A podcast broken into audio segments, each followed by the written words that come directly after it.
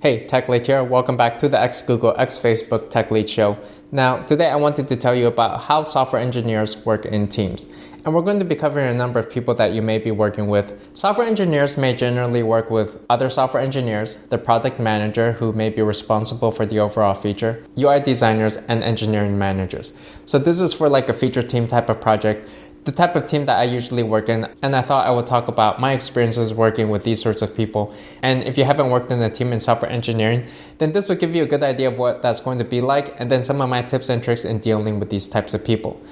Quick pause. Thanks to our sponsor, Curiosity Stream, a subscription streaming video service that offers thousands of nonfiction titles and documentaries from some of the world's best filmmakers, including exclusive originals. Check them out at curiositystream.com slash techlead. So first up, actually, I wanted to talk about UI designers who actually come up with the design for a feature. And I want to mention this because I have a huge problem with UI designers, at least the way they currently work. Usually they just come up with a mock, a graphic about what a feature is going to look like, and then it's the engineer's job to actually translate this graphic into working code that works across all sorts of different screen sizes. Now, the problem with UI designers is that there's no holistic thought behind a lot of this. Actually, for example, if you take a look at, say, material design or Apple's Cupertino design, the human interface guidelines, then that's actually a holistic design. And what the engineers can do is translate this design system into code. Like you could have a set of consistent colors, padding, text sizes, fonts, and all of this could just be translated into code such that you have this one cohesive system and design.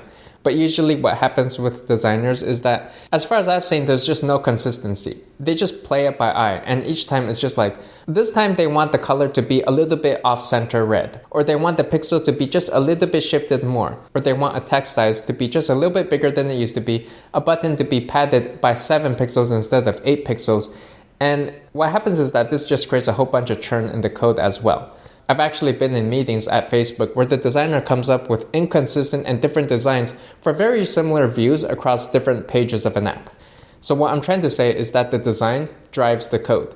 If the design is consistent and holistic and well thought out, then the code can also be well thought out and very organized. But if there's a different design for each different page, then you're going to need to duplicate the code that many number of times as well, and it's just going to be a complete mess. So, what engineers can do is work with designers to help them understand the constraints within the system and the need for consistency because that can actually reduce the amount of code that you will be writing. Back at Facebook, I think there are thousands or tens of thousands of views, each one just a little bit different. I mean, how many views do you really need? I think we only need, like, say, 10.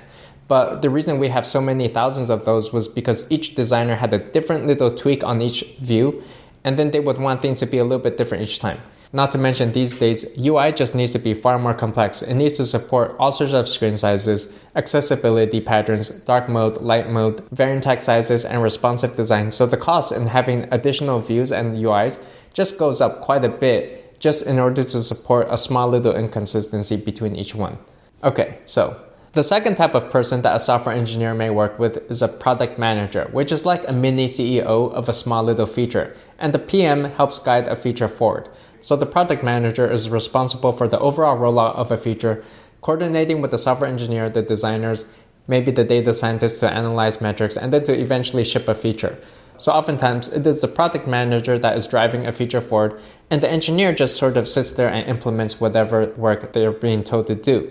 At least that's the idea. But what I found actually is that engineers can actually help drive feature development as well because it is the engineer that usually knows which feature is easy to do and which is not easy to do. So, what I found is rather than just sitting around and waiting for the PM to tell you what to do, you can actually be digging around the code and creatively think about cool ideas or products and propose them to the PM and let them know this type of feature can be built very easily and quickly. Sometimes I'll just build out a prototype over a weekend and show people on Monday, and that may launch a project forward because nobody except the engineer really knows which features are easy to do and which are difficult.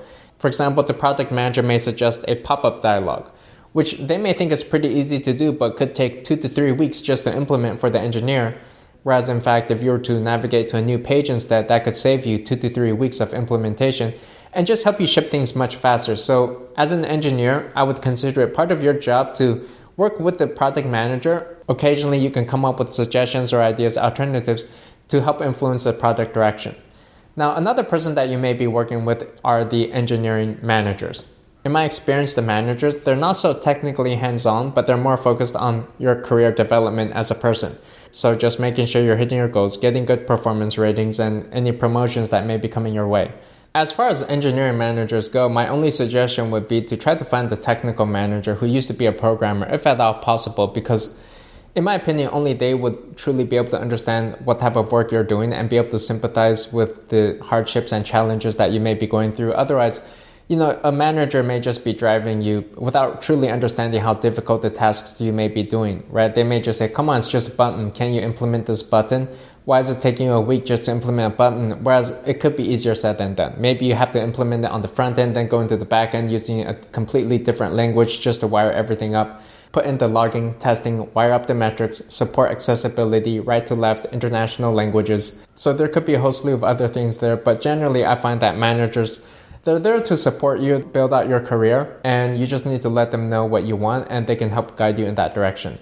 And then one more type of person you'll work with as a software engineer are other software engineers. Now, the relationship between software engineers I find to be somewhat competitive as well as collaborative as well. What happens is I find a lot of software engineers they're competing with each other to try to take on projects that are highly impactful and if there's a good project idea, sometimes people will fight each other for it. Sometimes you see engineers just inventing random frameworks and then they want everybody else to use these frameworks, these over engineered pieces of garbage, just such that they can claim that on their performance review. And if you don't use their frameworks, they're going to feel a little bit offended. And then they're going to go through your code and try to migrate your code and refactor it such that it's using their framework. And then you have to go through tons of code reviews. And before you know it, you've just got over engineered trash. Other times you're working with software engineers and they're just not pulling their weight. You got to do everything yourself and then they're taking your credit, claiming that they helped to work on this project in which they didn't really do that much. Now, in my opinion, the proper way to go about this is actually to take on initiative. When you can take on initiative and come up with a really great project idea, you actually create more opportunity. And then people will be clamoring to try to work with you on this project. If everybody is able to come up with really cool big initiatives, then you know you'll want to work with other engineers who came up with this idea and other people will want to work with you on your idea. And if you're not able to come up with some impactful project idea then yeah maybe you should just go work with another engineer who's able to come up with that. Maybe somebody who's probably more senior who has more context and experience and then learn from that person and then later on you'll be able to drive your own projects as well. All right so excited to learn more well, check out curiositystream.com slash techlead, one of the world's first streaming video services focused on understanding, exploring, and learning more about our world. Created by the founder of the Discovery Channel, its content spans science, nature, history, technology, society, and lifestyle. I particularly like the episode African Animal Rescue, following a crew saving some of the world's most exotic and endangered wild animals. Get unlimited access starting at just $2.99 a month or $19.99 a year. Annual plans and gift cards are 40% off for a limited time. And because I'm the tech lead, I'm giving you all a free 30-day trial completely free. So check them out at curiositystream.com slash techlead. So those are some of my tips. But my overall message is that as a software engineer, you probably have far more influence than you may imagine because software engineers are the only ones who are actually working with the product in the code and they know what can and cannot be done. So that'll do for me. I hope this gave you a clear idea of how software engineers work in teams. Let me know what your tips are as well. If you liked the video, give it a like and subscribe, and I'll see you next time. Thanks. Bye.